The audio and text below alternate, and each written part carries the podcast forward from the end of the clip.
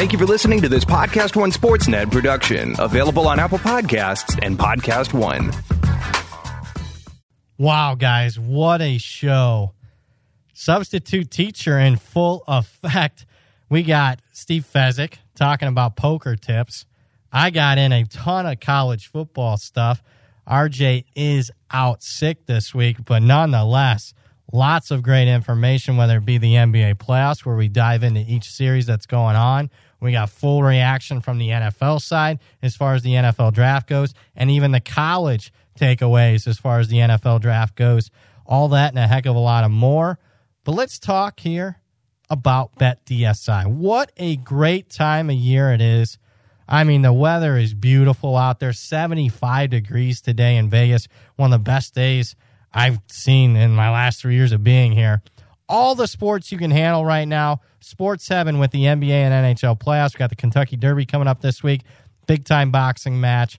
Major League Baseball regular season action going on.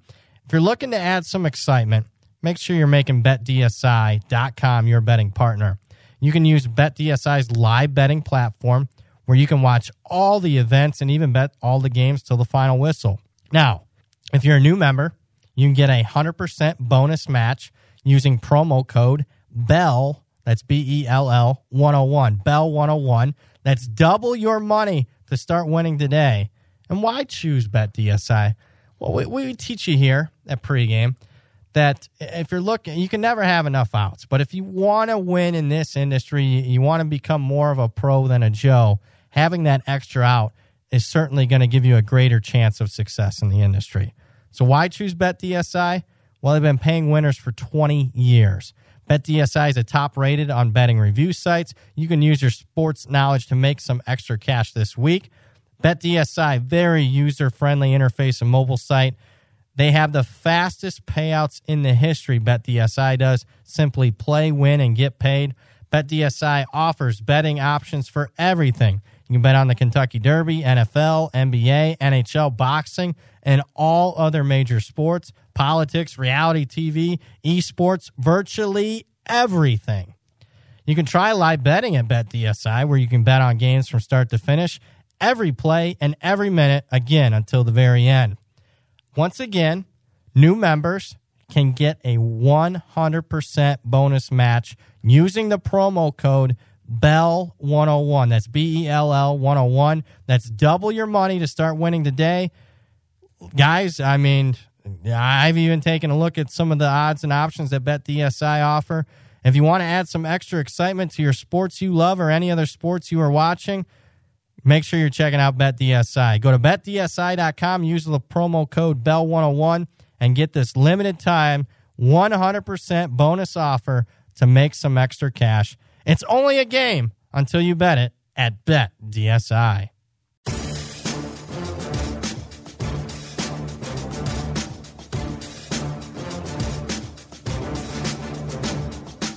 Welcome to R J Bell's Dream Preview. Weekly winners from his Wise Guy Roundtable. Broadcasting from the pregame dot com studios in Las Vegas. Here is R J Bell. That's right, you heard it. I'm Brad Powers. This is the post-draft edition of the Dream Preview. I got Steve Fezzik, less than one hundred percent here, battling, what would you call it, Fez? A little cough or, or, or what, a little flu? Or, or a little, uh, hey, I've been running a little bad because Oklahoma City didn't win in the first round and Milwaukee lost their first game against the Celtics. What would you call it, Fez? I think a little bit of all of that. Maybe like Embiid, a little gastro... In- And what, what what is it? Gastrointestinal? Intestinal? Gastrointestinal? Yeah, anything with gas in it can't be good. Well, that might not be good for the rest of this podcast. So, guys, if you're R J Bell, obviously is going to be out. He's feeling a little bit under the weather. A lot of uh, going around here in the Vegas area. So, if there's a podcast where you said, "Hey, I'm tired of these three-hour podcasts, especially in the off season," this is the podcast for you guys. We're just going to be talking N B A playoffs. We'll break down what we're seeing as far as all four uh, conference semifinal series so far. We'll give our takes as far as post-N F L draft. I'm going to talk some college football. I've been watching the spring games. Every team's uh, pretty much wrapped up this spring, so I'm going to give you some my initial thoughts when it comes to college football. And, of course, at the end, not one but two best bets. One from Steve Fezzik, one from me, Brad Powers, coming your way. But before, Sleepy, hit it. Showtime! Woo! All right, Fez, let's start it off here with some N B A talk.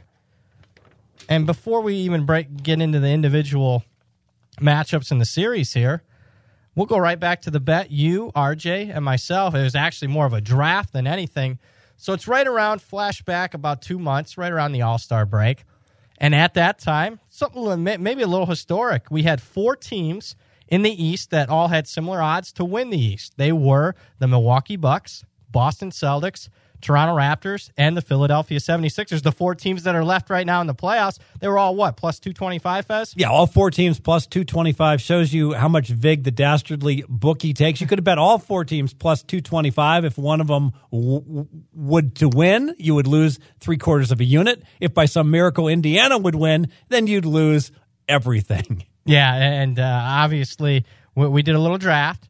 And you decided, you laid a little bit of vig. You went first and you took? Yeah, I bid on Milwaukee, minus one dollar fifteen to get the number one pick in the draft. Loved how they were absolutely dominating the regular season. Thought that they would get the number one seed. They did get the number one seed. Very happy. Fear the deer. And you felt even better after they took care of business against the Pistons by twenty-four points per game. Well, them. It certainly helped that Blake Griffin was injured, and it certainly helped that the Pistons are an inside team, and Milwaukee defensively stops two-point shots very well. So it was a great uh, matchup for Milwaukee, and they crushed Detroit, obviously, four and oh straight up and against the spread. So Fezzik takes Milwaukee with the number one pick. Next up, if you didn't think laying one fifteen was enough, I laid one twenty-five to get the team I wanted. I took the Boston Celtics at that time. And Boston obviously disappointed down the stretch, only got the four seed. So it looked like, and we joked about this, that I had a really bad pick. And uh, but Boston sweeps Indiana in the first round and beats Milwaukee in game one. And we'll talk about that more here in a second. So I got to say, right now I'm feeling halfway decent with the, the Celtics, even though they're underdogs still in the series against Milwaukee, and they'll be likely underdogs, especially if they're facing the, the Raptors. And speaking of the Raptors, that's who R J took. He sat back, said, hey, you guys can pay the vig. I'm going to get the team that I wanted. He took the Toronto Raptors, and R J's looking pretty good, although game two didn't look so good, and we'll talk about that in a second here, the, uh, the Raptors going down against the seventy-sixers in game two. So that's where we're at right now. We're all four. Uh, all three of us still alive with our three teams, and we're all in similar situations with uh, all the series uh, tied one apiece. So let's talk some series here, Fez. And we'll start it off with Boston-Milwaukee, where you and I, obviously we already have the bet. I think Boston's going to win the East. You think Milwaukee's going to win the East. But we doubled down, especially after I watched my Boston Celtics crush Milwaukee in game one. We doubled down, made another bet on the Straight Out of Vegas show. Uh, Fez, you're the N B A expert, though. Let, let's uh, not beat around the bush here. I'm an underdog to you when it comes to the N B A. no no, no question about it. What have you seen so far? We're, we're taping this on Wednesday night. Uh, the series is tied one one. What have you seen so far in the in the first couple of games? Well, I think that these teams are a whole lot closer together here come playoff t- time than they were during the regular season. So during the regular season, Milwaukee was the best team in the N B A in terms of a point differential, outscored their opponents by nine points per game. Boston underachieved. Boston only outscored their opponents by four and a half points per game. Do a little math. Oh, Milwaukee was four and a half points better. Well, the problem is Milwaukee in the playoffs is not going to be four and a half points better. In fact, I only have Milwaukee a point and a half better in my power ratings, my playoff power ratings, than Boston. Why? Because Milwaukee doesn't have the experience. Because Milwaukee basically played balls to the wall each and every night. They won sixty games. They never let up. They were a bully. They were bombing in threes nonstop, and they never let up against Detroit. But we've seen this from Budenholzer teams in the past, like Atlanta, built to crush it in the regular season. They don't get any better in the playoffs. Boston, you can say, has some Golden State in them. Flip the switch that we would expect Kyrie Irving and company to step it up, and they certainly did against the Pacers. Although you could argue they probably shouldn't have swept the Pacers. They still, Boston played very well in that series. And so I've got Boston only a point and a half beneath Milwaukee in my power ratings. However, Brad, I think Milwaukee can improve in the playoffs, and not so much because of uh, the issue of their current players improving, but rather because Mirotic, a guy that they picked up in, in February, has entered into the starting lineup, and I think he is a big upgrade. And remember, Brogdon, their starting point guard, has been out since March. They didn't miss him during the regular season. They didn't miss him against Detroit. I make the case they're going to miss him against Boston if he can't come back. I am hopeful he can come back game three. He's a fifteen and a half point per game guy. So with Mirotic and Brogdon, I can certainly see Milwaukee being more than a point and a half better by Game seven. Let me ask you this. Any rust factor with Brogdon? He's been out six weeks, and you're expecting him to play, you know, not, not I mean, obviously at one hundred percent, but the playoff intensity is certainly a little bit different than the regular season. Any concerns there? Oh, of course, but I don't need him to be How as much good is Brogdon as he was. Worth? How much is He's he worth, worth a point. If, a point. Yeah, so, right. so he'll probably be worth half a point, but the bottom line, it'll give Budenholzer and the team more options in terms of their rotations and the like, and they just don't have as many options. And we saw that, frankly, in Game one, where Giannis really seemed like he was just going to put his head down and drive to the rack, and it was very unsuccessful. And I liked the way Giannis took a step back, didn't try to force it, didn't take as many shots, and frankly, having Mirotic in that starting lineup, he's a big guy that can bomb from the outside that opens up the court for everyone else, and it's going to help Milwaukee get much better looks at threes for everybody. Who did you lean with in Game two, Fez, after Game one? Lean to Boston. So what was the takeaway there uh, on Milwaukee crushing the, the Celtics? So the takeaway is that obviously Milwaukee played very well, but they shot really well as well. They made over forty percent of their threes.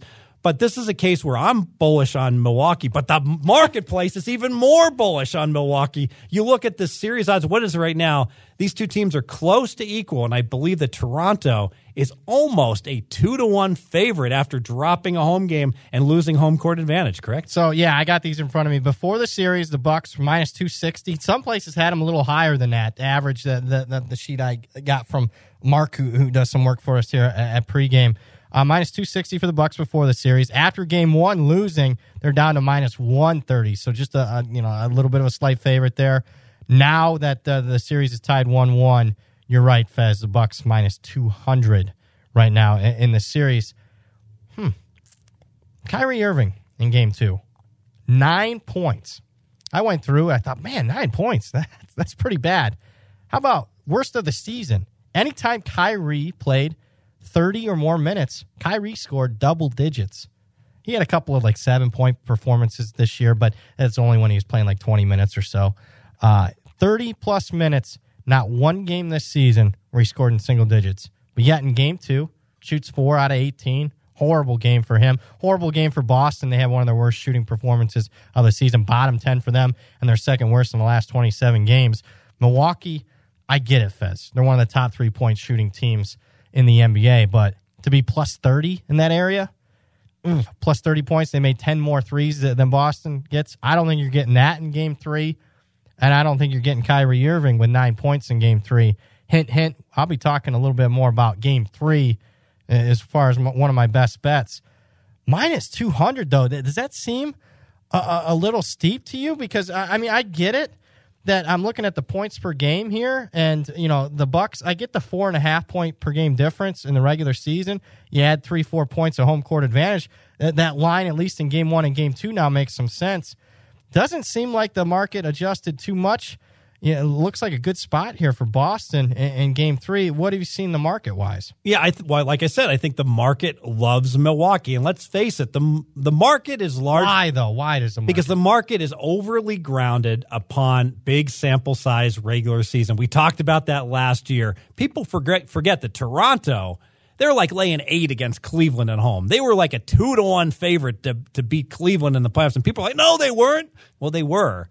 And obviously, Toronto was never competitive against Cleveland. It is very difficult in this day and age of analytics and people crunching all these numbers for them to realize that a data size of eighty-two games is not as significant as a data size of six playoff games. Now, we brought this up, and I've kind of been leading the way here. I mean, it's a relatively new thing. Favorites have been crushing it in the N B A playoffs the last four years. Like, if you blindly bet on every favorite, you're hitting like sixty percent. Same is happening so far in this year's N B A playoffs. Is that what the market's missing, that these teams, it's relatively new phenomenon like Cleveland, Take, not, I don't care if we get the one seed, two seed, three seed. We're the four seed. We're taking basically going through the motions in the entire regular season. Our record is what it is as long as we make the playoffs. Is that what the market's missing on why these some of these favorites, they're not appropriately adjusting the teams like Boston and Cleveland that have the extra gear, even though statistically speaking, teams like Toronto and Milwaukee, you know, are just far superior in the regular season? Is that one of the reasons why the favorites are covering? Yes, but back up, my friend, oh. because you just lumped in Toronto, Milwaukee, and I think that this is a mistake, okay? Because I would say Milwaukee is a front runner that just crushed everyone in the regular season. But remember, Toronto, load management for um, for their superstar, Kawhi Leonard, missed twenty games. So it's not like they played Leonard like all the time and went all in to win all these regular season games. So I would say I would put Toronto more in the they do have a second gear like Boston, whereas I think Milwaukee, we've seen this. As, what is that, Nicholson? It's as good as it gets for uh, for Milwaukee, and I don't think they're going to get any. Well, I said they're going to get better because of picking up Mirotic and Brogdon, but in terms of X's and O's and execution, I think we've seen the best Milwaukee can bring. I'll give you credit. That's a nineteen ninety-seven reference, Fez, instead of a nineteen eighty-four reference. As good as it gets. Good movie, if you haven't seen it. Helen Hunt, uh, w- wonderfully acted. Uh, I think multiple Oscars for that one. That's our movie stuff here. I know R J likes to throw that in from time to time. You know what? Uh, obviously, I'm going to have a pick on the Boston-Milwaukee game three. We'll talk about that at the end of the podcast. Uh, one of my best bets. Fez has an N F L Week One best bet. Uh, l- let's dive right into it as far as Toronto and-, and Philly goes. We got this series tied one one, and right now series price, as we're taping this on Wednesday night, the Raptors, only a slight adjustment. This is surprising to me. So before the series, Toronto's minus two ten as far as to win the series. That seems light. That got bet up, did it not, Fez? Like minus two fifty to three hundred? Toronto? Uh, not that high. Not that Not high. that high. Really? Okay. Got bet up, though. All right. And, and then after game one, Raptors cruise over the seventy-sixers. They go to a, a four twenty-five favorite, the Raptors. But now, seventy-sixers pull that big upset in game two. Raptors are only minus one ninety. So not that much of an adjustment, even though the seventy-sixers pulled the big upset. What are what, what's your one main takeaway from the first two games of that series, Fez? Yeah, be, before I do that, let me compare and contrast, because I think it's interesting that both Milwaukee and Toronto are basically around minus one ninety in the series, yep. right? And I'm worried Milwaukee could lose to Boston. I don't think Toronto can lose to Philadelphia, yet these odds are basically the mm. same. So gun to my head, I would say... Yeah, I know I bet Milwaukee to win the series and like, but uh, there's no way I would lay minus one ninety in Milwaukee, but Toronto minus one ninety, I think a whole lot has to go right for Philly to win the series. And here's the number one factor, the number one takeaway from the first two games. I'm going to give you sixty-two reasons why I like Toronto going forward. And it's the sixty-two minutes that Joel Embiid has had to play in games one and two. So we saw against Brooklyn, remember, a chronic knee tendonitis this year, so Embiid was questionable game one, finally did play against Brooklyn, played games one and two, averaged twenty-two and a half minutes. And then game three, it's one one. I mean, this series, there's a concern for the seventy-sixers, and Embiid misses game three. He can't play. Finally, game four, he comes in, does play a little over thirty minutes. Game five, back down to twenty minutes. The whole series, he only plays ninety-seven minutes. Now he's only played two games against Toronto, and he's used up sixty-two minutes. Embiid had a bad game. I know the seventy-sixers had a really good game, game two, and they had a great game on the boards, but Embiid did not have a good game. And I got to tell you, for a seven-footer, he spends more time on the ground, falling over, not flopping, but just not looking like a he has a sturdy base. That knee is not right, and I can't see Embiid doing anything but getting worse, especially if he has to keep playing thirty-plus minutes each and every game. Yeah, I, I think it's certainly a concern now. I mean, the, the other argument to that is, I mean, they're getting multiple days off if he can get ready. I mean, this is the time of year where he should play, but you brought up a good point. Should have been playing probably game three. If he was fully healthy in a one one series in the first round, you'd think he'd play in game three. Uh, I, I agree with you as far as what I've seen so far, even though it's tied up one one. I don't think it's sustainable for Philadelphia, and here's a couple things that I don't think are sustainable. Number one, I, I think no one's going to argue that Philadelphia ha- has some depth concerns right now. Starting five, as good as it gets, uh, there's another reference, as good as it gets in the N B A with the exception of, of Golden State.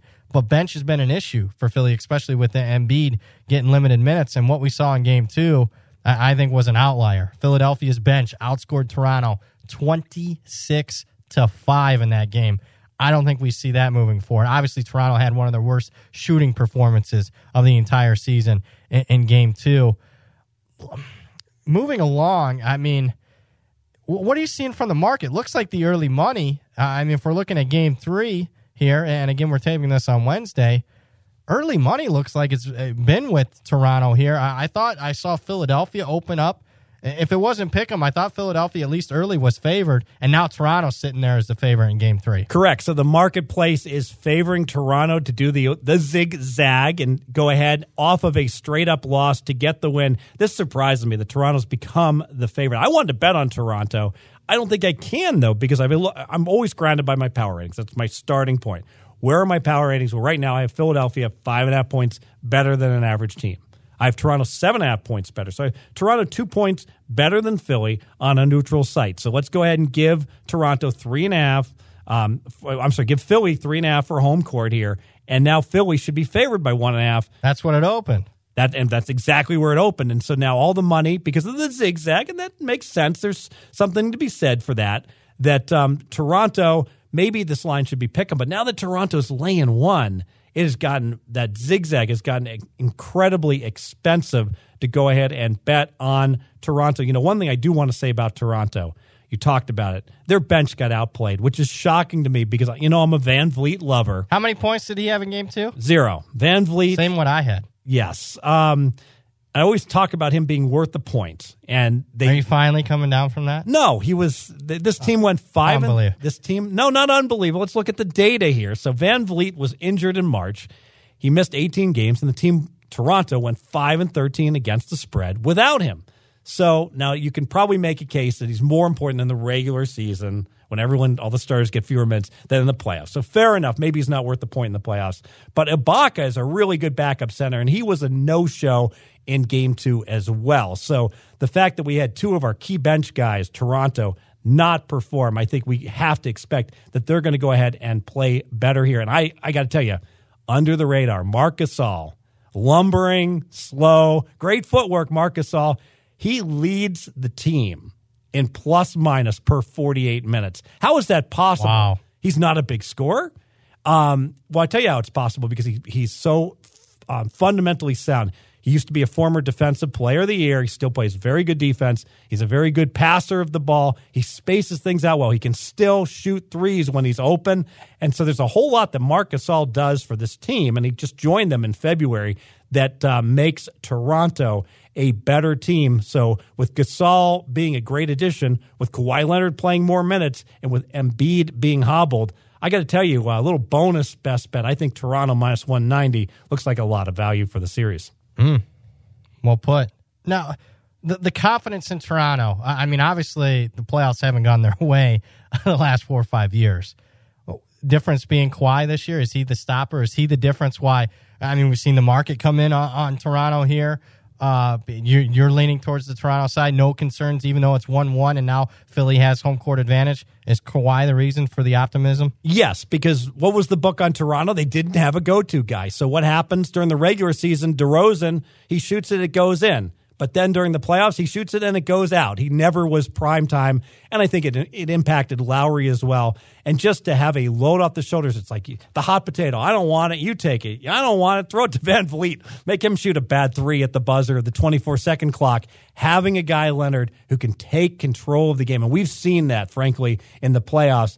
Um, Leonard has a complete game. He's a great defender, but he's really become an offensive machine as well. And you could easily make a case he's absolutely a top five superstar in this league. That's Steve Fezzik. Brad Powers here. Again, R J feeling a little bit under the weather. This is the dream preview here. Uh, let's move. You got anything else on the East? I think we're good. You know, one one caveat, Jimmy yeah. Butler had one really nice game. Oh, yeah. Can you count on that move, you know, yeah. multiple games? I don't I, think you can. I don't think so. And, and he scores thirty points. And what was he, nine for twenty-two? It's not like he single-handedly won the game. And they sloughed off on Embiid and, and left Butler open for some threes as well. Um, Butler has not succeeded anywhere that he's gone. And to now say, some people are saying, oh, he's the best player on these seventy-sixers. Yeah, good luck with that. Yeah, I heard that uh, Colin Cowherd uh, was talking about building a team around Jimmy Butler after that game two performance. Let's get deal Embiid, and that's a separate situation. I could get that with the injury concerns, but let's build a team around Ben Simmons and Jimmy Butler.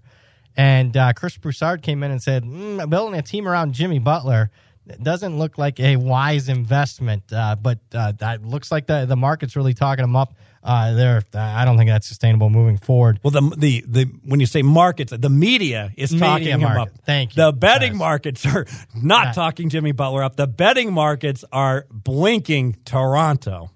Fair enough. That's Steve Fezzik, Brad Powers. Let's move to the West and the series that everyone's talking about, obviously. Maybe, uh, I mean, if these two teams didn't, didn't play in the same conference, a preview of the N B A Finals, Golden State, Houston here. Uh, Golden State, obviously, as we're taping on Wednesday, is now up two oh in the series.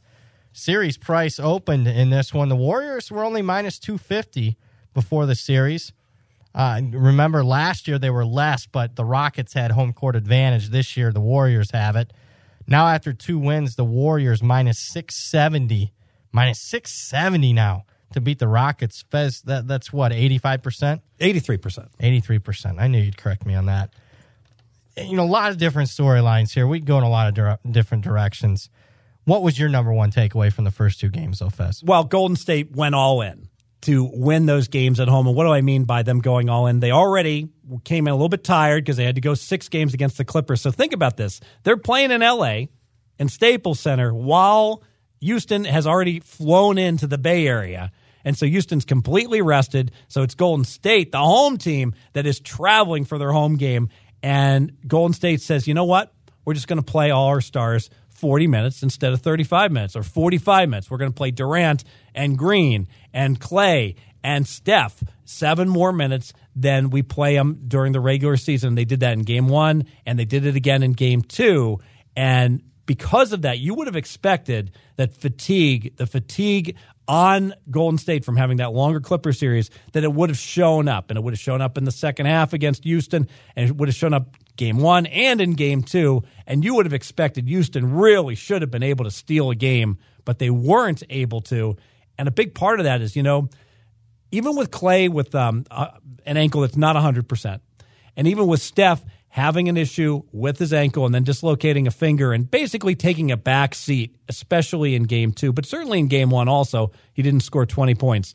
Durant, we always talk about, we, and we've got all the numbers, how Um, Steph is more important than Durant to Golden State. Well, that may be true during the regular season. And that may have been true the last three years because I know that um, records-wise, when Durant goes out, Golden State still wins. But when Steph goes out, they've, they've struggled. But Durant has taken his game to that next level where he has just become the man. The offense basically all, all goes through him. And because of that, all the other players, they're playing all these minutes. They can take possessions off because they know Durant can always get you a good forty-seven, forty-eight percent shot on any given possession, and I think that that has been a key to this series. Now, I mean, obviously there's two different type of player rankings. There's your worth to your own team, and then there's the overall player rankings. Colin has been, you know, preaching this the last couple of weeks, and now Kevin Durant has separated himself. Kevin Durant is now the best player in the N B A. Not counting, because I, I get it. Some players, I mean, LeBron's worth a hell of a lot to the Lakers team that really doesn't have any other superstars.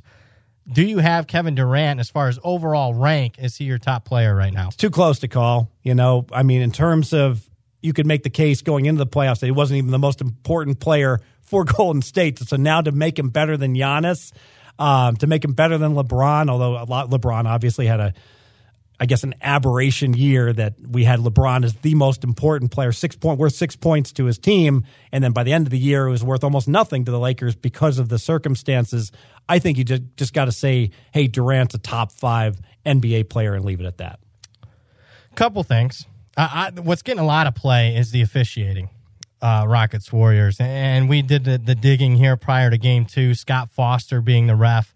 The Rockets now, when Scott Foster officiates playoffs the last three years, oh and seven straight up, one and six against the spread, coming up short of expectation, right around fifteen points per game in those uh, seven games. So that still plays a part with, with the Rockets going down uh, barely as far as not, not getting the cover uh, in, in game two. Moving along, looking towards the future, I definitely want to get this in because this has been a talk now for the last couple of years in the N B A playoffs. Mackey did some great research here. So we got Houston down two oh. They're coming back home. Game three. Home team's down oh two in the first half of game three. You go back to two thousand two. You just blindly bet on this. ninety and forty-two against the spread. You're betting on the home team down oh two in a series in game three. ninety and forty-two. Math, what's that, about sixty-eight point five percent-ish? You didn't, you didn't do that in your head. I don't have any notes here. You memorized it. No. No? I, no, I, I just sounds did. Right to me. Yeah, it sounds close. Oh, well, I was getting your confirmation. You're Mister Math. I, I'm just, I mean, I'm just college knowledge guy. ninety and forty-two, but looks like the secret's out on this trend, Fez, and that's what happens in today's day and age. Uh, and something can be good for a while, but sooner or later it gets out. How are we seeing this getting priced? I know you got a couple examples uh, of this really getting priced out in the marketplace. The home team's down oh two. Well, obviously, game three, these two teams are playing, and Houston, in a great bounce-back spot, is laying four, even though they're the inferior team against the spread. And Houston's also laying four in the first half. So how, what does a minus four game team typically do? They lay two in the first half. So if you assume each half point is worth ten cents, you're essentially laying, and you're not laying minus two, lay a dollar ten. You're laying minus two, lay a dollar fifty here um, to do the equivalent of laying minus four, lay a dollar ten in the first half. So the market has priced an extra forty cents into the halftime line on two full points of point spreads. It's hard for me to believe that this trend can continue to win with such an onerous point spread tax, and look no further than what we saw with Indiana, game three, hosting the Celtics. Indiana was down two games to zero, basically laying about minus three for the game, laying about minus three for the first half. Well, Indiana wins by two. Well, that normally would have been a cover in the first half, and instead of ninety and forty-two, it would have been, you know, another win on the W side of the ledger first half for these oh and two home teams. Well, no, that was a loss because of the point spread tax associated with that game, and I think we're going to see more and more of that. If you ask me, what's it going to do going forward? Now, that's an interesting question, Brad. I still think it's going to hit more than fifty percent because it's so strong, these oh and two teams in the first half. I just don't think it's going to hit fifty-two point four percent because of this really big point spread tax. That's a good call there. And look, this is a trend. A lot of people can say what you want about trends, but trends that make sense, and this is one that clearly makes sense. Desper- desperation mode for the team down uh, two oh in the series. The, the, the team's coming back home for the first time in the series. If they're going to give a, a motivated little extra effort, it's going to be at least early on with the home crowd energized. And if a team that's up two oh is ever going to exhale a little bit, it'd be early on in the game, game three, when they're already up two oh. So the trend makes a lot of sense. And not only is it, you know, ninety and forty-two since, you know, the, the last seventeen years, but uh, I mean, the previous three years, and this is where it's really gotten some traction, was twenty-four and four coming in this year, but now only two and two. So yeah, you're certainly paying that premium, and it should have been three and one based upon the old the old pricing. Exactly, three and one on the old pricing. So uh, that is something, knowing full well if you're gonna you know buy in it, because a lot of people are gonna be talking about this trend. Know full well that you're certainly paying much, not just a premium. I would say a maximum, almost premium uh, on these point spreads first half. And people have said, you know, the oh the and heightened crowd frenzy of you know the must win and, and the like. And I think that certainly is a factor. But I really think what possibly the biggest factor is is adjustments. If you're up two oh, it's hard not to say, you know what we're doing is working. Come and beat us. It's almost like two chess players are playing, and one chess player basically is playing their opening, and they're winning each time. Why would I change? While their opponent's like desperately going through the moves that they're making, say, hey, this isn't working. I got to make this adjustment. I know I'm going to make this adjustment, and my opponent doesn't know I'm going to make this, so they get to pick, you know, the adjustment that they get to make, and that gives them an edge. And frankly, you could argue, well, why doesn't that Why isn't it as big a factor in game two? Well, it is with the zigzag, but game two, oftentimes you only have one day off. And here, usually you have multiple days off. And I think the more days off you have, you've got one team sitting back, complacent, happy, celebratory. Hey, we got an eighty-seven or an eighty-three percent chance to win this series. And the other team saying, it's over. There is no tomorrow if we don't win game three. That's Steve Fezzik. I'm Brad Powers. You know, moving forward, we've just been talking Warriors-Rockets here. Uh, obviously, the Warriors big-time favorites in the series now, up uh, two oh over the Rockets, minus six seventy now the Warriors. Let's talk futures as far as the N B A playoffs go, to, you know, who's going to cut the, you know, down the nets when it's all said and done as far as the finals. Warriors prior to the series, minus one fifty, what was the number? That, that, that versus was, the field. Versus the field. It's up to like minus two hundred range, Fez. Tell me, and we've disagreed a little bit, tell me, give me the math on why this is such a bad bet right now with the Warriors against arguably the team that was supposed to give them the stiffest competition. Why is minus two hundred now a bad, really bad bet? I think it's a really bad bet. Let me ground this in my power rating. So right now, Golden State last year was better than this year. Houston last year was better than this year. Both both teams have, have slid. Golden State's a point and a half below their, uh, where I had them last year. Houston's two and a half points below where I had them. I have Golden State ten points better than an average team. And so if we look at the East, if we look at Milwaukee and Toronto, both of those teams aren't as good as Golden State in my power ratings. But they're both about two points worse. Milwaukee's a little bit better than Toronto. Oh, my. Okay. You disagree with that number. Two points. On a neutral court. On a neutral court. Golden State's only two points better than Milwaukee and Toronto. Well, I've got them one and a half better than Milwaukee, two and a half better than Toronto. So I... I, I, I mean, is Sleepy here? Are you kidding me? I mean, I would have... If I had a neutral court, we're talking N B A Finals, no upgrade. This, these are playoff power ratings, right? You give me Golden State on a neutral court and anything less than three, I'd have one of my biggest bets of the year. Well, let's look at that Golden State team. Let me ask you this. Who's better, Houston, Toronto, or Milwaukee? Oh, Houston. By a lot or a little bit? Uh, a little bit. All right. So let's take a look at the Houston spreads that we've seen so far. So no. We've seen game one. We've seen Golden State was laying six. Game two, Golden State was laying five. All right. Now the game goes to Houston, and Houston's laying four. So the market is saying that, yeah, Golden State's better than Houston by what? By about a point and a half based yep. upon that, that valuation. So if they're a point and a half better than Houston, all right, then they're two points better than Toronto and Milwaukee. So the marketplace is saying, you know, that, that Houston, Toronto, Milwaukee are all, you know, somewhat comparable, and that they're and really Golden State's not that much better. Now, when you play a seven-game series, you don't have to be that much better to be a deserved um, favorite, especially if you have home court advantage. But they don't have home court advantage. That's the key. Not just Milwaukee. Toronto had a better regular season record. Toronto has the home court. So if we have a situation where uh, Golden State has to play against either Milwaukee or Toronto, I'm not confident that Houston's going to be more than a minus two hundred favorite just in the finals. So even if they get there, I still think that Golden State's probably only going to be like a minus one seventy-five favorite, and here's why. The East is so loaded. There's so many good teams that invariably, we don't know who the best team in the East is. We're going to find out.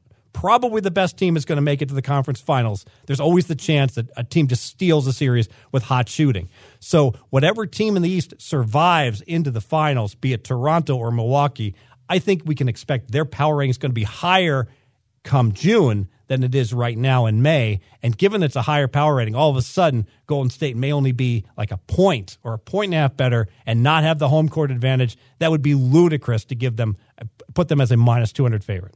That's Steve Fezzik, and and now you saw why I'm an underdog to Mister Fez it, it, when it comes to the N B A. With that being said, though, that sound you're hearing's the second or third straight one hundred dollar bill you've been paying me when it comes to N B A bets, Fez. You know, and I got to tell you, as far as Golden State flipping the switch, you talk about sometimes the situation just matters more than the power ratings and the like. So they're game six, they're at the Clippers, and what were they laying in that game? ten. They're laying ten. So Golden State, I only have being I don't even have them being ten points better on a neutral. Yeah. And they're in L A. Now you can make the case there's a whole lot of Golden State fans. But clearly it's not neutral. I mean, yeah. the Clippers so two and a half, but two, two and yeah, a half. Yeah, the points. Clippers have the home court. The Clippers are nine points worse than Golden State, and they've got the home court, and they're catching ten, and they're never competitive.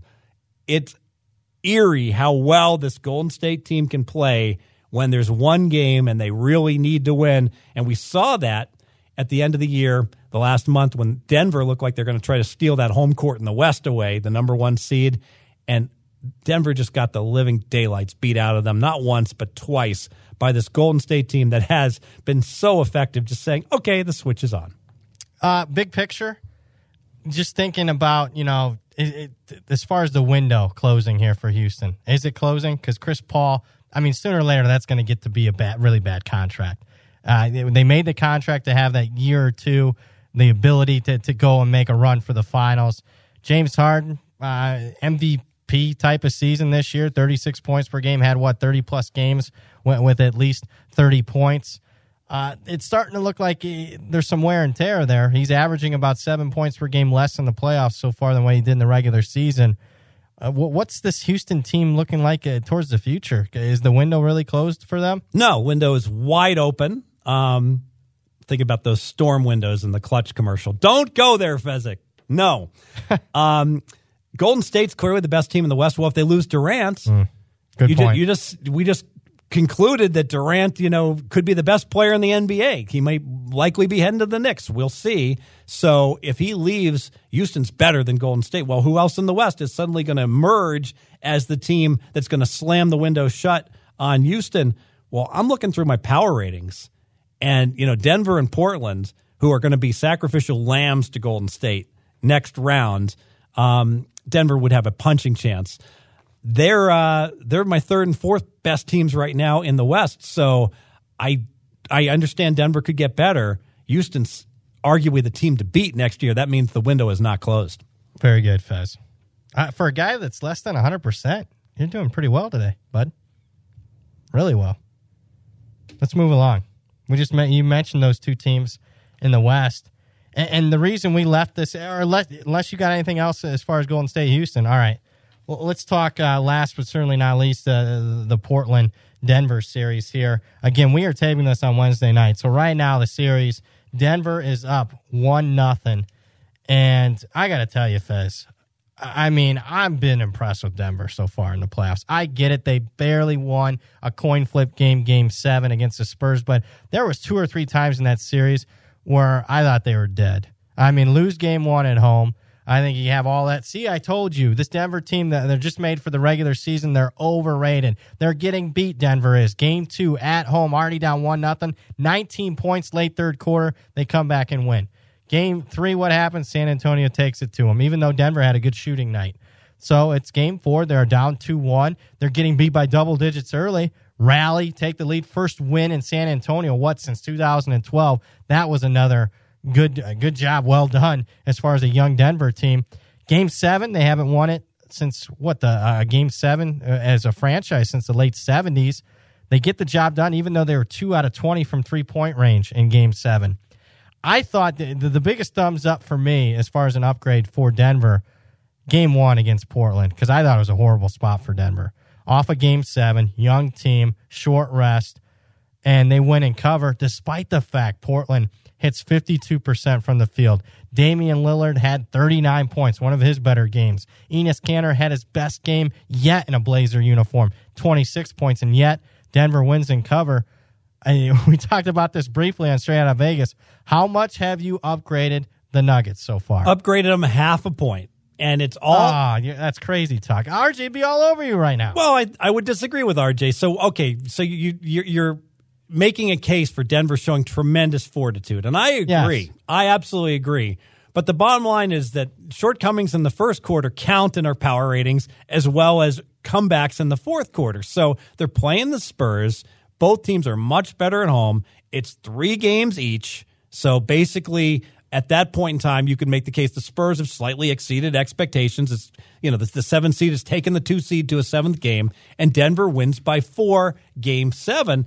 Well, they don't even cover. Now, you bring up the great point, though. They Denver goes two for twenty. So, you know, I'm going to give them some credit for the fact they really should have, especially if Pop hadn't had a Leonard Hamilton moment and not and you know, chose not to foul down four. Apparently, he was trying to foul. Yeah. Who knows?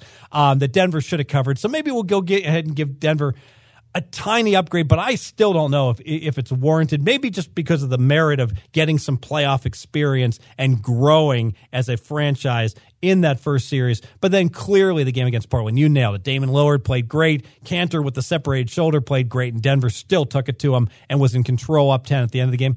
Okay, we'll upgrade Denver. I'll give them half a point. But the bottom line is it's still a team, Denver, that's much, much better at home. Well, what's happened in the playoffs? Denver's played eight playoff games. They played five at home. They've only had to play three on the road, so they've only won one time on the road. During the regular season, thirty-four and seven, Denver was.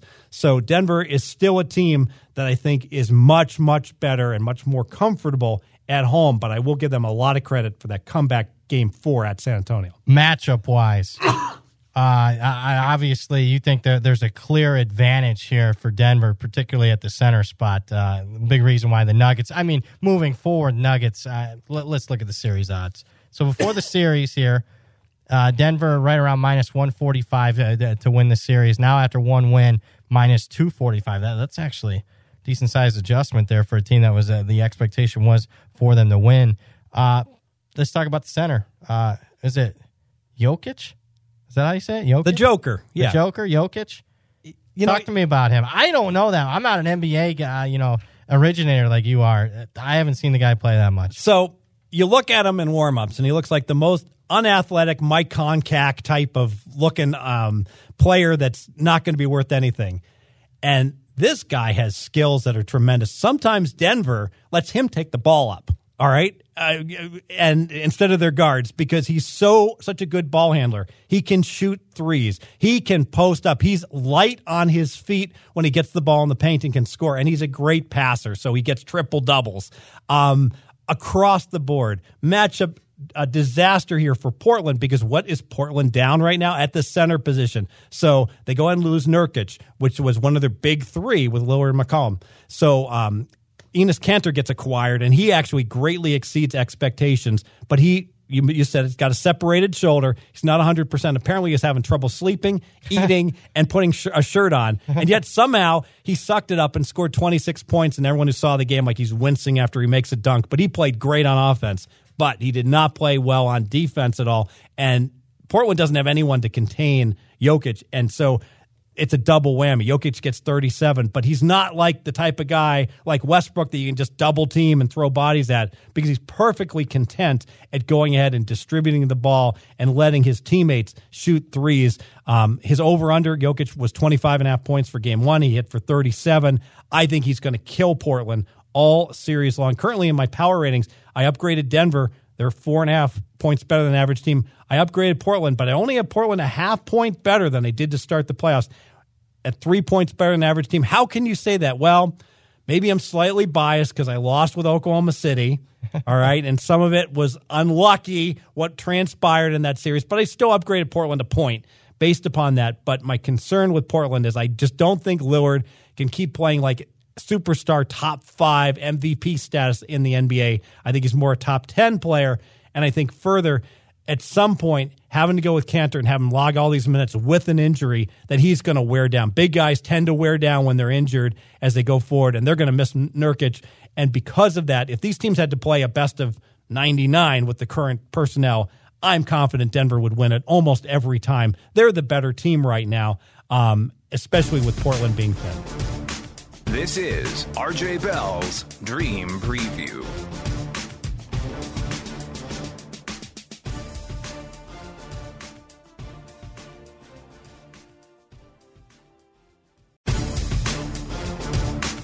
Now back to R J Bell's Dream Preview.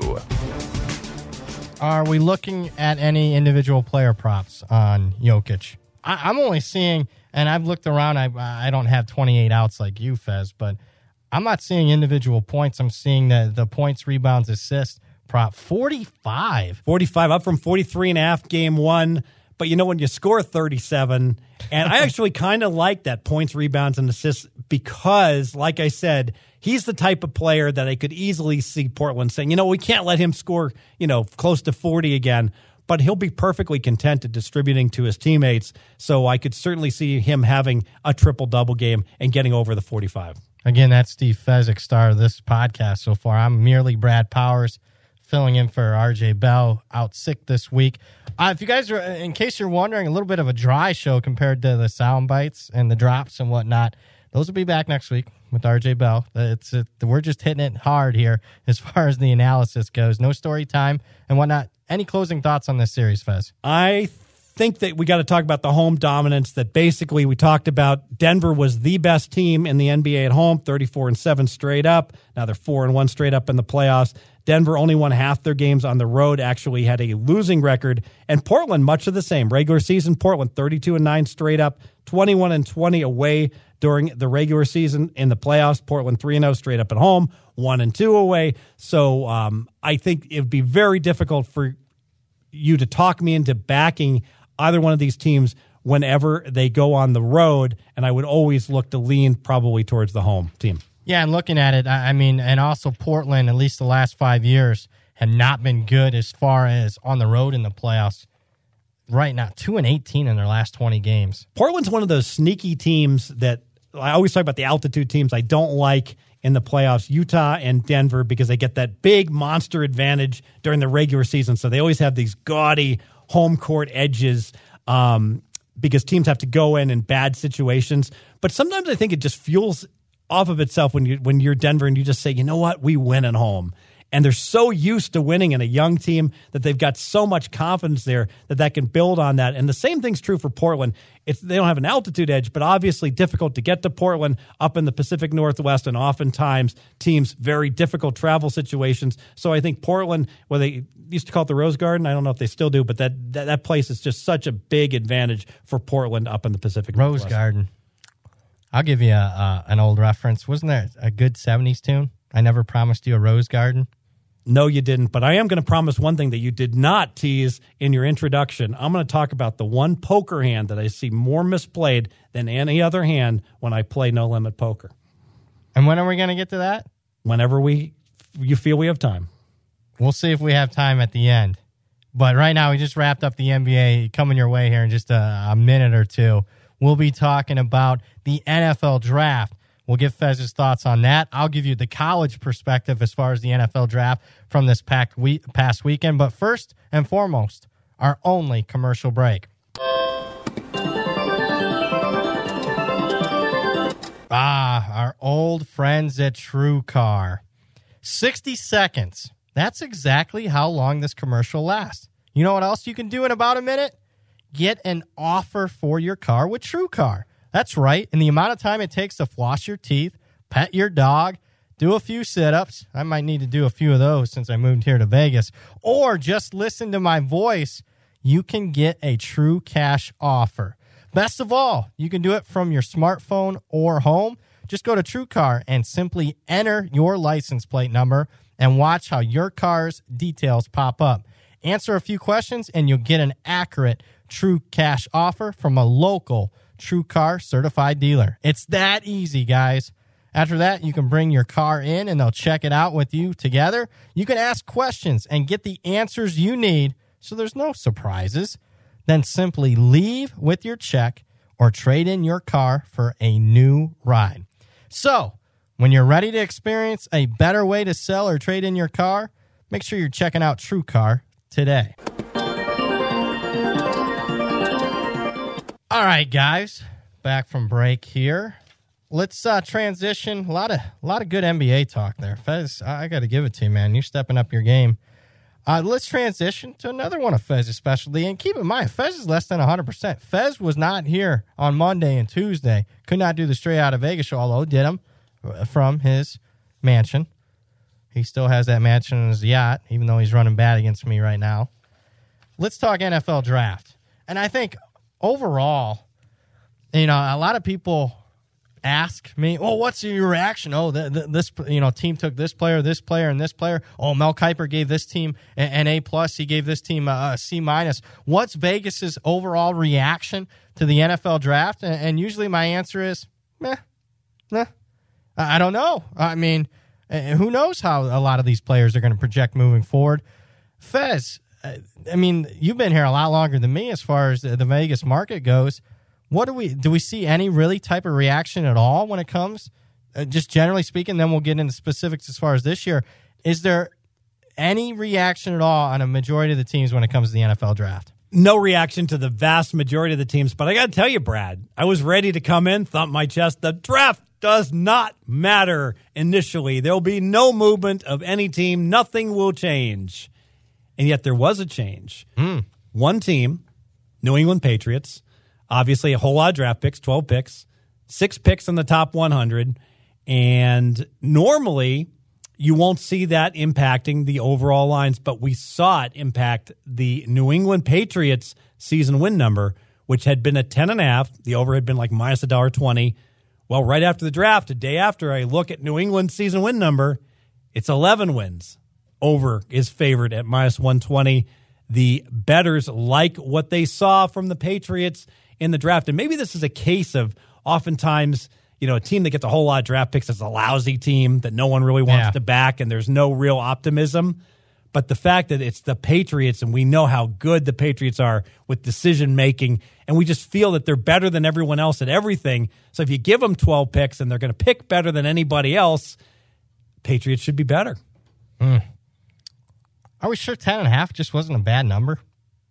Well, we know that ten and a half, well, it opened. eleven yeah, yes. got bet down. To, yes, right. Because it opened. It wasn't a bad number because it opened eleven. The odds makers started at eleven, and the Sharps, because the only people betting right now are Sharps, and the Sharps looked at that and said, this is ludicrous. Brady is going to be forty-two. How can you have the Patriots at eleven wins, even with the easiest schedule in the N F L? And they immediately... Look at that division again. They said, exactly, super easy division. They said, gimme, gimme, gimme. Let me go under that eleven. Even if they go five and one in division, they could slip up. And um, then the other Sharps said, not so fast. All that um, addition, including brand new wide receiver for Brady to throw to in the first round from Arizona State. Um, the Nikola Harry, yep. Yeah, the other... What do you think about that pick? I like it. Uh, I mean, obviously, they didn't address, you know, the tight end as a concern, but N'Keal Harry's a bigger possession type of wide receiver guy you can throw to, uh, not only in the red zone, he's a good red zone target, big guy, you can get you a first down uh, when it's third and long. Like the pick a lot.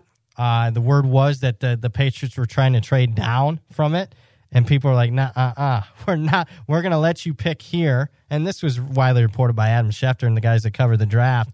We're going to let you pick here instead of you getting, you know, two picks, uh, you know, forty-five and fifty later in the draft.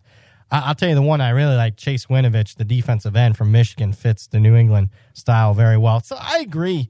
Uh, market, you know, I wouldn't adjust a half a win off a draft, but I, I definitely, the, the uh, thumb was more in the up direction when it came to New England's draft than certainly down. Speaking of down, Fez, and now we're going to get specific as far as this year.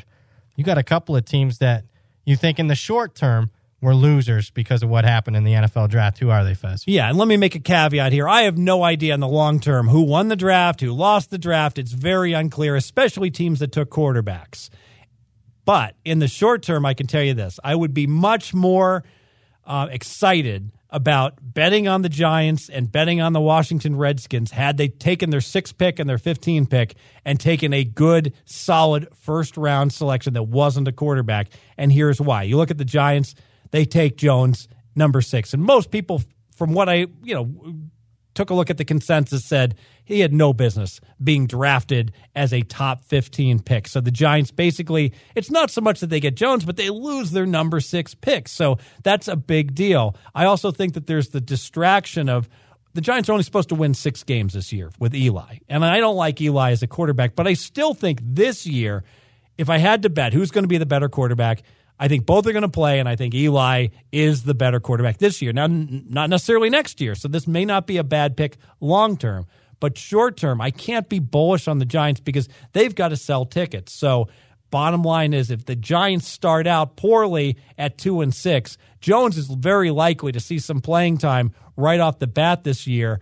And because of that, I could see that the Giants, if they're close to winning right around six wins as they're expected to be, to going under. Now, Jones could be great, but, and I know we've seen, and we saw it with Baltimore with the rookie quarterback out of nowhere playing really, really good ball, but for the most part, um, that is more the aberration than it has been the truth, although last year the rookie quarterbacks did do very well, and I think maybe there's an overreaction and a reach on some of these quarterbacks because of the success of last year's quarterback class. Similarly with, with Washington, I'm more bullish long-term with them taking Haskins fifteen because I think they got a relative steal taking him fifteen, but I still think Case Keenum is the better quarterback than Haskins this year. I'd rather have um, Case Keenum behind center, and I'll, I'll go ahead and, and make the case at some point Haskins is probably going to take over, And I really think that the week that he takes over, you're going to see an adjustment in the line. It's not going to be in Washington's favor. It's going to be against Washington when it gets announced that Haskins is going to start week seven or week eleven or whatever week it is. And speaking of adjustment, I always do this every draft. Right right before the draft, I print, because now it's become more and more prominent. The week one lines are out at multiple books. It's not like one book in Vegas or one offshore with low limits have it.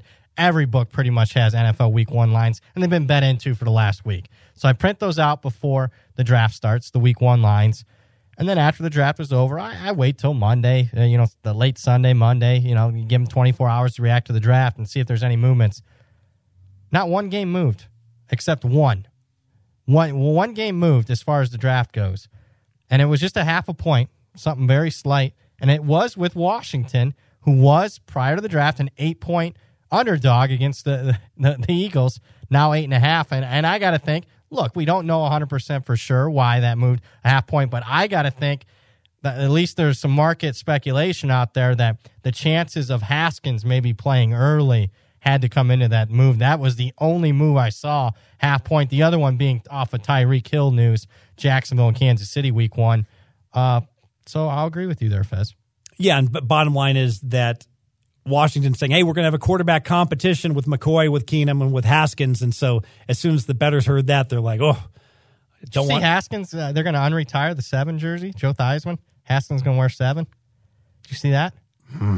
What's your thoughts on that? Boy, if you're a superstitious sort, you don't want to be playing quarterback for the Washington Redskins, do you now? Get some extra insurance. Especially if you got leg issues. Number seven had a leg issue on a Monday Night Football game. Wow. Uh, any other thoughts as far as the N F L perspective goes and the N F L draft? Well, I, I think we should mention with um, Tyreek Hill being so important for Kansas City, and, and so um, in their week one matchup at Jacksonville, that line, of course, was uh, Kansas City was favored. Kansas City was about a five-point favorite, and there's a, a real feeling that Kansas City's wide receiver is going to be suspended um, with all the allegations floating around out there. And because of that, we've seen that line drop down to four. And I got to tell you, even if he played, I think Jacksonville's a pretty good bet, plus four. I think that's at home. Are you kidding me? Upgrade at quarterback. They, they still, you know, a lot of defensive talent there. I thought Jacksonville did very well in the draft. Got a good player in Josh Allen off the, the outside. Stole Josh Allen. Yeah, and then got Juwan Taylor, who many, if you believe in all these mock drafts, guys, that's their profession. They get paid good money to do so.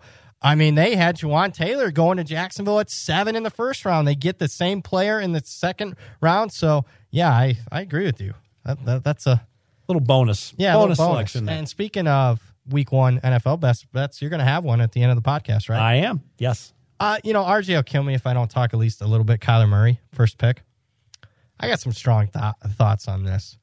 And I think we have three historic, historically bad, uh, I would say, n- numbers, sort of say, on why I, I'm not buying Kyler Murray short-term. I'm not buying, buying Kyler Murray long-term. Obviously, the one factor that's out there that's been probably over-discussed is the height. And we did great research on this, but I mean, the fact of the matter is, whether he's five foot ten or, or five foot eleven, Kyler Murray's going to be the shortest quarterback in the N F L by, by on average by a couple of inches. Uh, so I think that's going to be a negative. Well, it can't be the.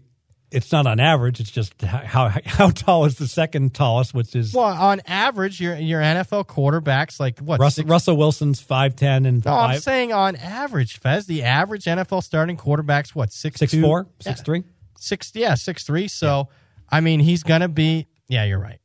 He's gonna be at least a couple. Fair enough. Misspoke there. A couple inches shorter than even the, the the other shortest quarterback. Fair enough, Fez. You got me on that one.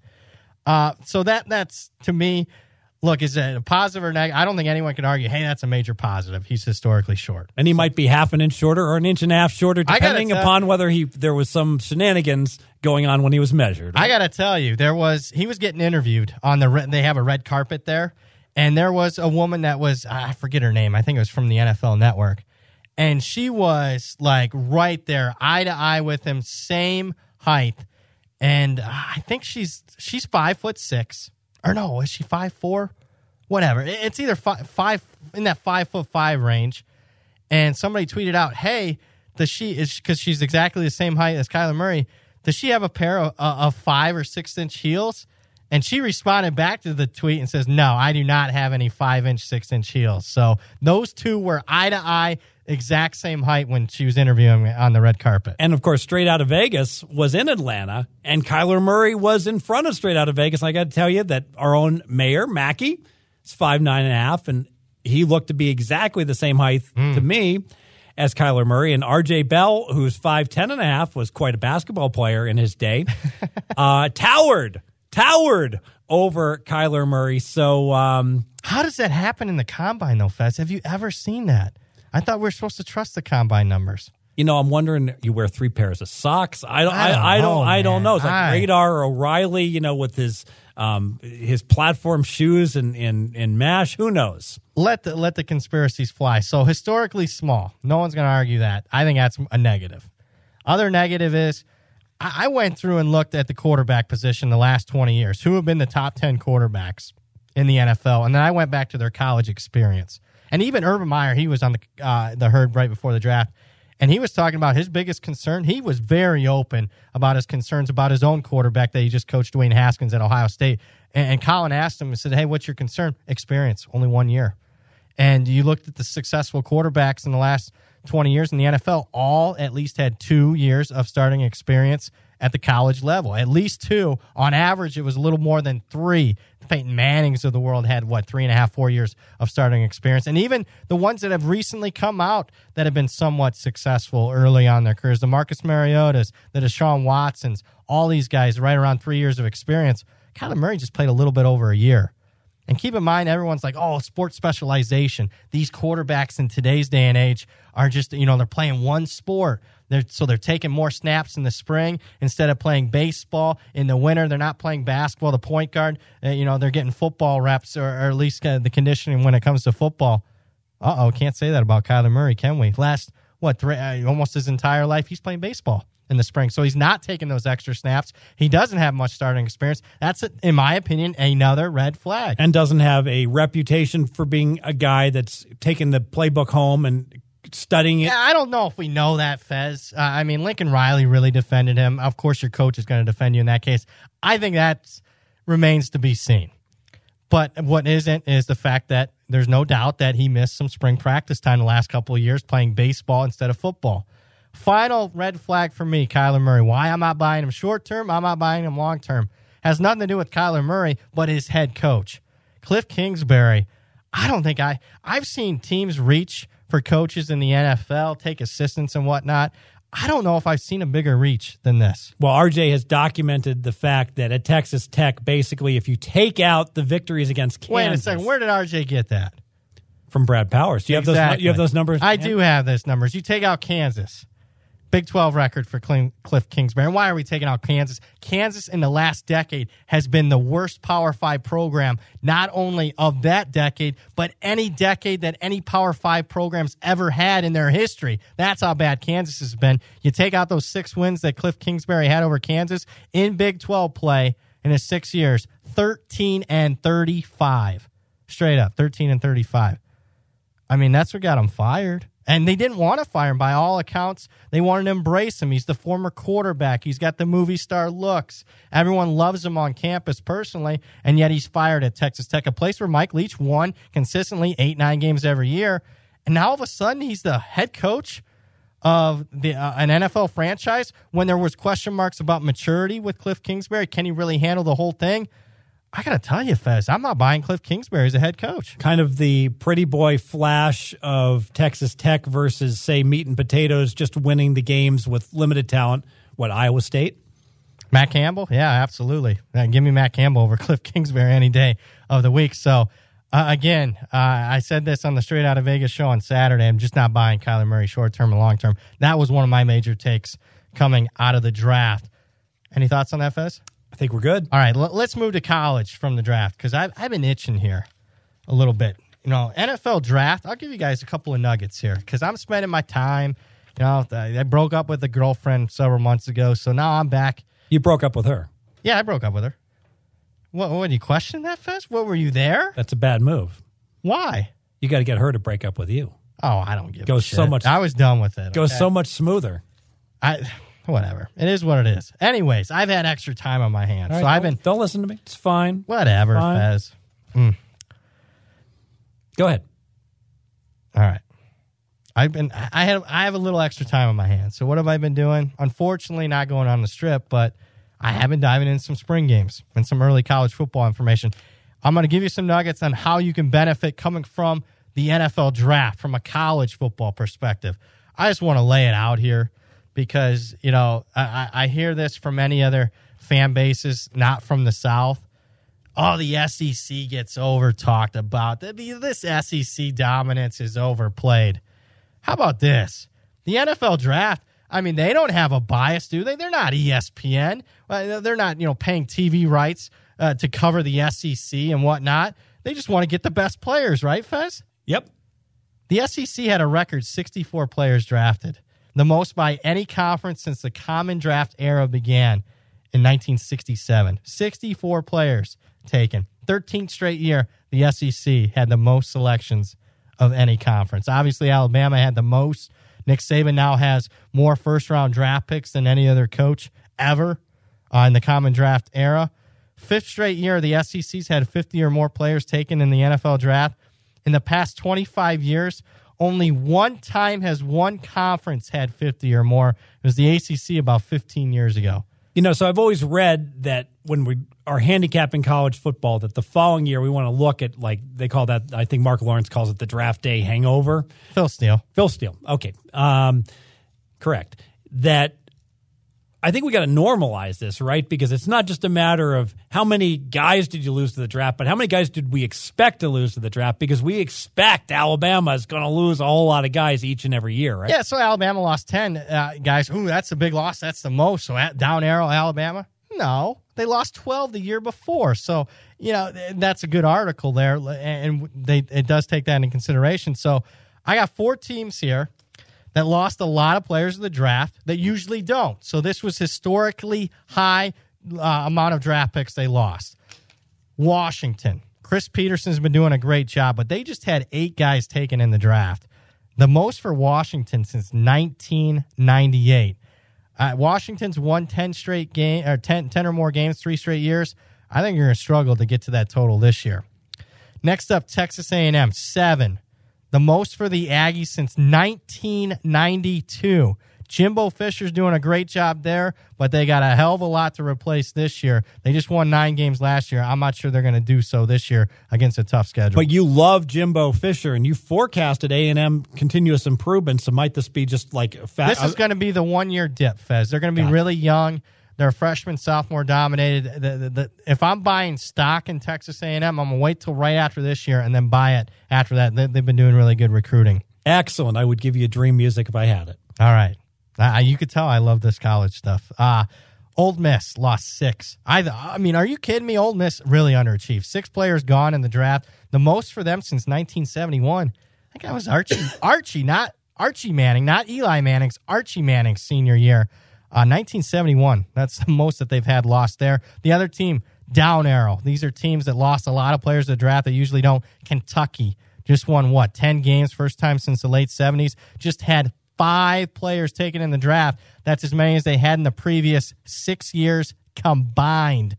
Most draft picks they've lost since nineteen seventy-nine. And a guy taken in the top ten, right? How, when was the last time Kentucky had? Yeah, Josh Allen. Well, Tim Couch probably. With the first pick, mm-hmm. the Browns. That was that, eight ninety-eight or ninety-nine. My goodness. All right, on the flip side of that, here's some teams. I think the, the, the arrow's up. So they didn't have a lot of players taken in the draft, and they usually do. So I think they're going to be improved this year because they got bringing a lot of guys back. They didn't lose anybody. Nebraska. How about this? Zero. Didn't have any guys taken. It's, they've had at least one player drafted every year since nineteen sixty-seven. This year, zero. Arrow's way up for Scott Frost. That, that that won't be the case moving forward for the Huskers. They're not going to be back to where they were under Tom Osborne with Tommy Frazier at quarterback, but they're certainly going to be better than what they've been the last three, four years. Tennessee, goose egg. Every other S E C team had a player drafted. The Volunteers, proud program, zero. Up arrow, second year under Jeremy Pruitt. Louisville, zero. They had actually, forget just, you know, players drafted. Louisville in the last four years had four first-round draft picks, zero overall picks this year. Up arrow, Louisville. I like their new coach, Scott Satterfield. Finally, Virginia Tech, another goose egg, zero for the Hokies, a very inexperienced team last year. They, they've had at least one player drafted every year since nineteen ninety-three, zero this past year. I'm going to give you, and this might be uh, to close this off, and this is why I'm kind of a little higher on this player than it, it, than what the rest of the media is. They're really throwing this pick in the trash. Duke has had one player drafted in the last four years combined, Daniel Jones. So, man, man, a guy didn't have much help around him, did he? Everyone's dogging him as far as stats go. Oh, he only completed fifty-nine point five percent in college, only threw twenty-two touchdowns. Who does he have around him? Nobody. He's playing in the A C C. He's playing Clemson, Florida State, Miami. Of course he doesn't have the same type of numbers that a Kyler Murray or Dwayne Haskins have. Give him the talent level. Hell, give him. Eli Manning had a top-five wide receiver, and Beckham a top-five running back, and Saquon Barkley. Give Daniel Jones at the college level. I bet his numbers would have been better. I'm not buying all this hate on this guy. Yes, it was a reach at six, but they're, they're acting like it's the worst draft pick in N F L history. I, I just don't see it at all. So pursuant to that, you would put a lot of stock in the fact that he played well in the Senior Bowl, and now we're comparing apples to apples, right? That everyone's playing with the same teammates. I like the kid. I, I mean, I, I, for, I can tell you the first game I saw him, redshirt freshman in South Bend, Indiana. I throws for three hundred yards. I think it's his first road start. Three touchdowns. And Duke, as a three-touchdown underdog, pulled the outright upset against Notre Dame. That's what Daniel Jones did in his first road start. Not too shabby. Uh, I, I think he's a player. He's more mobile uh, than what he's given credit for. I'm, I'm not saying he's going to be a Hall of Famer, folks, but I think he has a, you know, a decent chance of being a quality starter in the N F L. And you download the, uh, the archives, go in the archives straight out of Vegas, the Saturday edition, the best of. I actually compared him, and it's unbelievable how comparable his st- statistics were to another A C C quarterback that was taken number three overall about a decade ago. His name is Matt Ryan. It's uncanny how similar their stats were. Well, since you're bullish on Mister Jones, you know, I like the New York Giants under six wins. I'd no, be willing no, to lay no, minus a dollar twenty on that. Long, the long term, not Fair short enough. term. Fair enough. Long term, Fez. Little. Before we get to best bets, let me get to one, you know, and I'll say my top five. I'm going to get to one more college football topic here because uh, I didn't get a chance to talk about it on the, the regular Straight Out of Vegas show. I want to talk Dabo Swinney, who last week just signed his biggest, the biggest contract in college football history. I'm going to give you uh, my take, and I think a solid Vegas take. I think right now, look, career-wise, Nick Saban, far better career so so far than Dabo Swinney. But right now, Dabo Swinney's the best coach in college football. Don't believe me? Let's just look where the games matter the most when you have the extra time to prep and the games matter the most. Let's look at Dabo Swinney the last seven years in the postseason. Bowl games, playoffs. And every single one of these games was big-time stakes against big-time head coaches for Dabo Swinney. Last seven years in the postseason, eight and two straight up. Nine and one against the spread, exceeding expectations, expectations being the Vegas spread, by sixteen points per game. Clemson was an underdog in nine of those ten games, Fez. Won eight of them outright. And he's not playing Little Sisters of the Poor. Clemson's not playing, you know, the, the, the third, the, you know, Minnesota from the Big Ten. He's playing national championship level coaches in all these games. Uh, two thousand twelve, outright upset over Les Miles, won a national title. two thousand thirteen, outright upset over Urban Meyer, Hall of Famer. fourteen and fifteen, outright upsets over Bob Stoops, national title, winning head coach, Hall of Famer. Covers against Nick Saban in, in, in the national championship in fifteen. Crushes, Urban Meyer has one goose egg in his entire coaching career. One game where he gets shut out, Cle- Clemson's Dabo Swinney does it to him in the postseason. At, they beat Alabama outright for the national title in two thousand sixteen against Nick Saban, the best coach ever. Uh, n- the only non-cover was in seventeen, but even this past year, easy covers. Brian Kelly's halfway decent. And then, of course, crushing Nick Saban, giving him the, the worst loss he's ever had at Alabama. Right now, I mean, you can tell me, you can green button this. I don't know how we do it. We'll figure it out. I think right now, Dabo Swinney's clearly the best coach in college football. Disagree? I don't even think we can have a conversation. I think it's so obvious. Clearly, I, Swinney's. I get it. ten years, ninety-three million dollars. I think he's worth every penny. And, and if you're going to tell me next ten years, because you just signed a ten-year contract, I'm going to ask you this, Fez. We'll see if you got, you're all up on your college knowledge. Over under the amount of national titles Clemson has in the next ten years under Dabo. Two and a half. Yeah, I put it at two. So you bet the over? Yeah, I, I think two. Yep. I mean, I think they're going to get two one. Look, two looks light, considering they're in the finals every year. Fair enough. So there, I got my little college football fix there, Fez.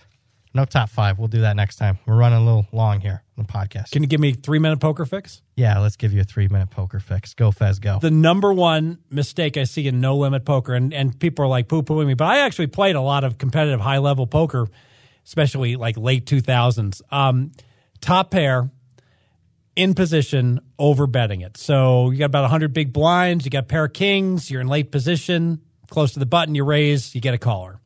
The flop comes down. Two, four, seven, rainbow. So no, there aren't two suits of anything. Your opponent checks and you bet.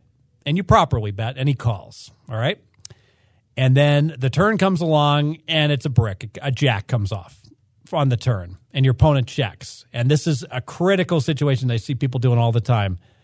More often than not, unless you've got a complete calling station guy, you want to check the turn. Well, what do I mean by a calling station? A guy that if he has any pair, he's just going to call you all the way, and he's a bad player, and he's passive, and he doesn't raise. And here is why you must check there. It's possible your opponent has flopped a set, has three of a kind, and you're drawing dead to two cards.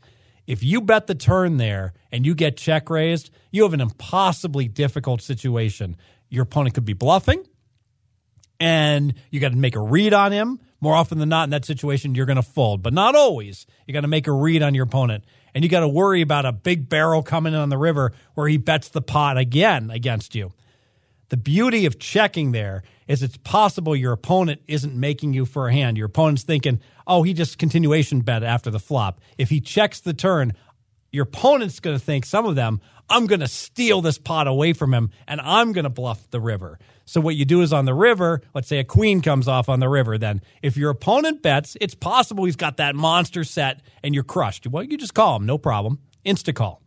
If your opponent checks, well, then you can bet and get your value, because if your opponent has like a pair, he'll probably call you that one extra bet that he may not have called you on the turn. So again, in position, top pair, you go ahead and you bet after the flop, you check the turn, and then you bet after the river. That's your basic strategy. Now, you don't want to play it that way every single time and be too predictable, but in all things being equal, do not bet the turn.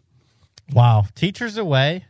The, the cat's away. The mice will play. I love it, though, Fez. I'm glad. A little poker tip action from Steve Fezzik. Am I a bad Las Vegas? What, what, what do they call people that are from here? Las Vegians? What do they call it? I'm I'm I'm using I'm thinking of the term when you're a degenerate. Yeah, degenerates. Degenerate. I'm talking that, I mean, I've lived here now several years. Now, am I a Las Vegian? I mean, they, Ohioan, Michi- Michiganders. No, yeah, there's not a term for people. Not that. Am I bad of. that I don't play poker at all? No, never no. played. No, I, I I would make a case like in the mid two thousands with the moneymaker situation. The games were so soft. That pretty and R J picked up on this, and he was making a living, yeah, um, playing poker and making a living with his other business as well. Um, basically, choosing when to make and how to make his living. Um, but the games were so soft and juicy. I got to be honest, I haven't played poker in like months because it's just not profitable enough, and I need to spend my time handicapping and betting sports. Now, if it had been the late two thousands, that would have been difficult because, oh my goodness, like on a Friday night, like a NASCAR event weekend or a big fight weekend, the games were so juicy, it was hard not to go out on a Friday or Saturday night because you could make like eighty dollars an hour playing no-limit poker, and now you, you might be like plus twenty dollars. That's Steve Fezzik. Sleepy, you're, uh, you're doing a lot. You're wearing a lot of hats here, including a New York Yankees hat. How about some best bet? Drop music. Don't know about the future. That's anybody's guess. Ain't no good reason for getting all depressed. Buy up your pad and pencil. I give you a piece of my mind. And we're going to start it off with Steve Fezzik. Week one N F L action. Best bet. Go Fez, go. N F L week one. What is going on here in the black hole? The Oakland Raiders are laying two and a half points to the Denver Broncos. And I know why, because Oakland, despite being a horrible team year after year, just the bettors love the Raiders. They love backing the Raiders. The odds makers know that. They, some of the odds makers actually opened this game three. I want to make the case that the wrong team's favored. I think at the let's fast forward last year. I'm sorry, let's go back last year to December first. Denver was six and six. Denver, the talk was, oh, Vance Joseph's going to save his job. They're going to back into the playoffs. And then Denver just got horribly injured, lost their last four games, and ultimately finished six and ten. But Denver was a decent team that absolutely had a chance to make the playoffs. Oakland was just a train wreck disaster all year long. And now Oakland's got all the distractions of they're already looking at this travel, um, ridiculous situation where they got to play five straight road games here from weeks four to nine. They're moving to Vegas next year. Um, there's all kinds of um, issues even in the draft about how they sent all their scouts home because they had leaks of information. They wanted to avoid that. I just don't trust Oakland at all. And in no, in no universe could you possibly power rate Oakland to be close to being Denver right now. Denver is clearly the superior team. Even if you get three for Oakland's black hole um, for home field advantage, at best I think you get this game to pick them. And the fact that right now Denver's catching two and a half, you got to bet Denver plus two and a half. Best bet. Best bet for Steve Fez. How about something that, that's not going to be played five months from now? Sleepy, you like that? Mm-hmm. I'm going to go to Thursday night, actually Friday night. Friday night action, N B A game three. I'm going to double down, or maybe at this point it's triple down. Best bet for me, Game three, N B A, I'm going to take Boston. And hear me out. I think we had two outliers in Game two that screams value on Boston when it comes to Game three. Number one outlier for me is Kyrie Irving. First time all season, Kyrie Irving plays thirty minutes and doesn't, that's right, doesn't score double digits. Kyrie only has nine points in game two. First time all season he played thirty or more minutes and didn't get there. That's not going to happen come game three in Boston. Bounce back spot for Kyrie Irving. On top of that, I don't think you can count on Boston having one of their worst shooting performances in their last twenty-seven games. It was their second worst in game two, a game that really... You know, would they have liked to won and gone up two oh? Yeah, but when reality sat in in the second half that they weren't going to win the game, I think they waved the white flag a little bit there. Boston will have a better shooting performance. And I don't think, I get it, Fez. Milwaukee, great three-point shooting team, one of the best in the N B A. But I don't think you can count on Milwaukee being plus thirty from behind the arc, hitting ten more three-point shots than Boston. None of those are going to happen again in game three. Therefore, I like the value Boston minus two over Milwaukee. Best bet for Brad Powers. Closing up the podcast here, Fez, any last words? I think that's strong, your analysis of Boston. And I got to be honest, I think Milwaukee's going to win the series, but I was surprised that Boston was only laying two, and got to expect that Brad Stevens will make the adjustments here in game three. Would not surprise me at all for you to cash your ticket. Looks like a solid one on Boston minus two, game three. All right, guys, that will do it. Again, sorry for the dry show. Not a lot of drops here, just a lot of analysis. R J should be back next week. I give him ninety-nine point five percent chance. He'll be back next week. We'll be back with you guys. Yeah, Fez. I'll take one hundred fifty to one. You want to press the green button on me? one hundred fifty to one. Yeah, I'm not. Very good, Fez. Yeah, it's it's even greater than that. All right, that'll do it here for the Dream Podcast post-N F L edition. We'll be back with you guys next week. Make sure you're checking out Straight Out of Vegas each and every day if you want updates on those series when it comes to the N B A. Talk to you then. Thanks for listening to R J Bell's Dream Preview. Catch the Wise Guy Roundtable each week. College football released on Wednesday, N F L on Thursday. Don't miss any winners. Subscribe on Apple Podcasts or wherever you listen. Visit podcast one dot com and download the Podcast One app. Have a question for R J? You can contact him directly on Twitter at R J in Vegas. Live the dream with us each week.